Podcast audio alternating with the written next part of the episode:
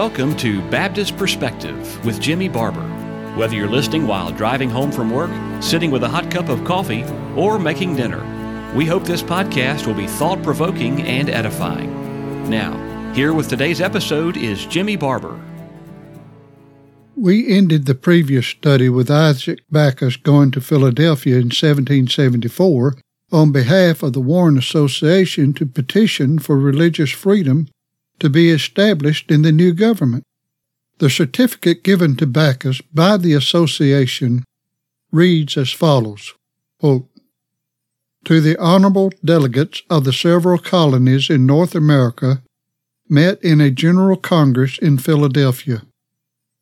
Honorable Gentlemen, as the anti Paedo Baptist churches in New England are most heartily concerned for the preservation and defense of the rights and privileges of this country, and are deeply affected by the encroachments upon the same which have lately been by the British Parliament, and are willing to unite with our dear countrymen vigorously to pursue every prudent measure for, re- for relief, so we would beg leave to say that as a distinct denomination of Protestants, we conceive that we have an equal claim to chartered rights with the rest of our fellow subjects, and yet have long been denied the free and full enjoyment of those rights as to the support of religious freedom. Therefore, we, the elders and brethren of twenty Baptist churches, met in association at Medford, 20 miles from Boston, September the 14th, 1774, have unanimously chosen and sent unto you the Reverend and beloved Mr. Isaac Backus as our agent uh, to lay our case and these respects before you, or otherwise to use all prudent means he can for our relief. That is from Isaac Backus's History of the English Baptists, Volume 2, page 200.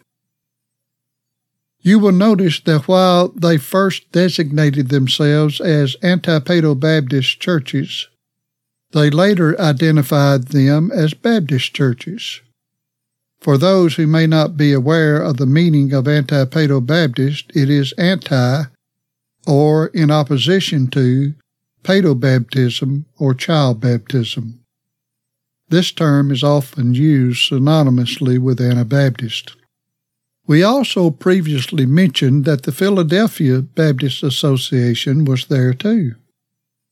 In the century sermon delivered by at the association in 1807 by Samuel Jones, he said the following quote, when the first Congress met in this city, I was one of the committee under the appointment of your body, that in company with the late Reverend Isaac Backus of Massachusetts, met the delegates in Congress from that state in yonder State House to see if we could not obtain some security for that liberty for which we were then fighting and bleeding by their side.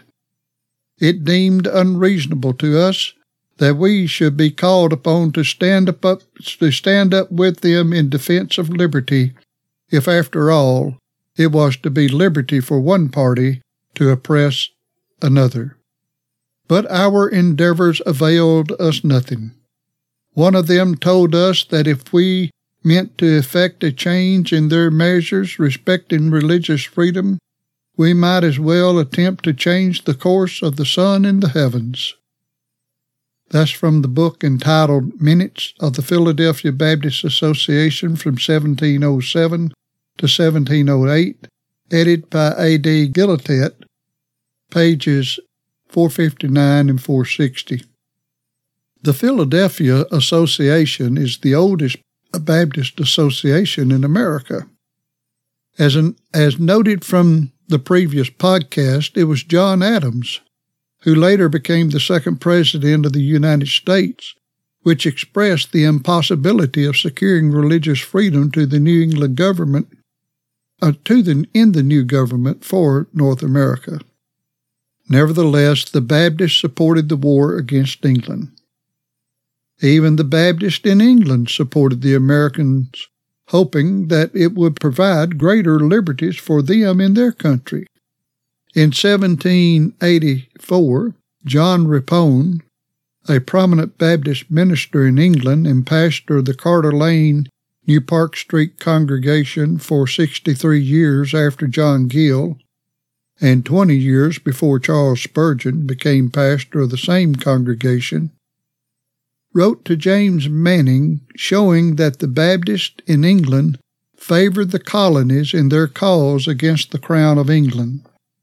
He wrote the following I believe our Baptist ministers in town, except two, and most of our brethren in the country were on the side of the Americans in the late dispute.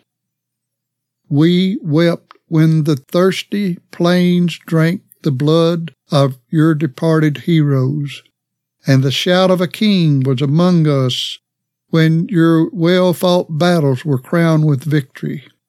And to this hour we believe that the independence of America will for a while secure the liberty of this country. But if that continent had been reduced, Britain would not long have been free.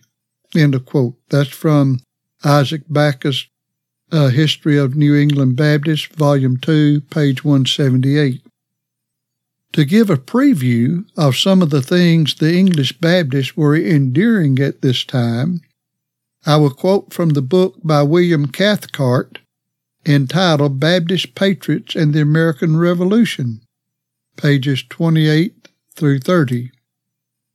Never were Baptists more cruelly used than by James II, King of England. He was the most defective sovereign in moral worth that ever polluted a throne. Becoming a Romanist, he issued a decree dispensing with all penal laws against dissenters and Catholics. James had no authority to alter any law of England. To secure himself from the vengeance of the next Parliament, he abrogated the charters of several cities and that of London among the rest, that he might appoint borough magistrates who would return pliant members to the House of the Commons. William Kiffin was most was the most influential Baptist minister in England, and he was a wealthy London mer- London merchant. James sought to bribe him by making him an alderman of London, an office then held in high esteem and still regarded with great favor. He supposed also by this act of royal favor the Baptists would be disposed to support his usurpation, even though they well knew that he had only ceased to be persecutor for the special benefit of the papal church. Kiffin was brought to the palace, and James made his proposition with as much grace of manner as his natural rudeness permitted and Kiffin immediately and absolutely rejected it. He knew that James had the might, but not the authority, to make him an alderman, and he refused an honor that came from usurpation. John Bunyan had spent twelve years of his life in prison for preaching Christ. The laws were still in force that had hand, handed him to the jailer and James needed Bunyan's popularity to aid him in his assault upon the liberties of his people and upon the established church, and he in- intimated to him that he had an office for him that would show the world the king's estimate of the illustrious dreamer.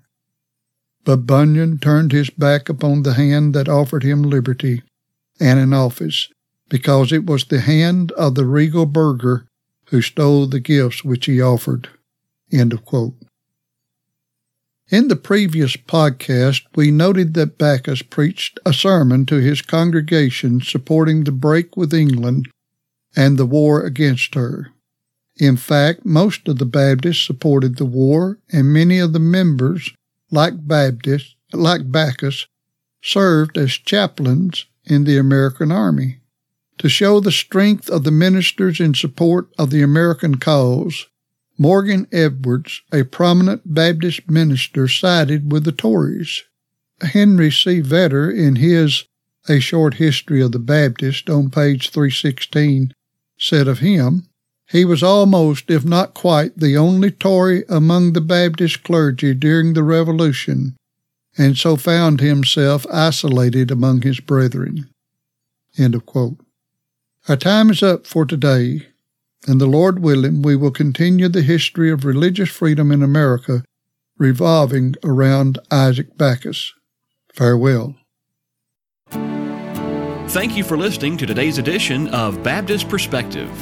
We archive our episodes so you can go back anytime and listen again. Do you have a question about something you've heard, or just want to let us know you're listening?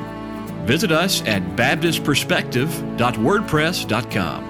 That's baptistperspective.wordpress.com. Thanks again for listening.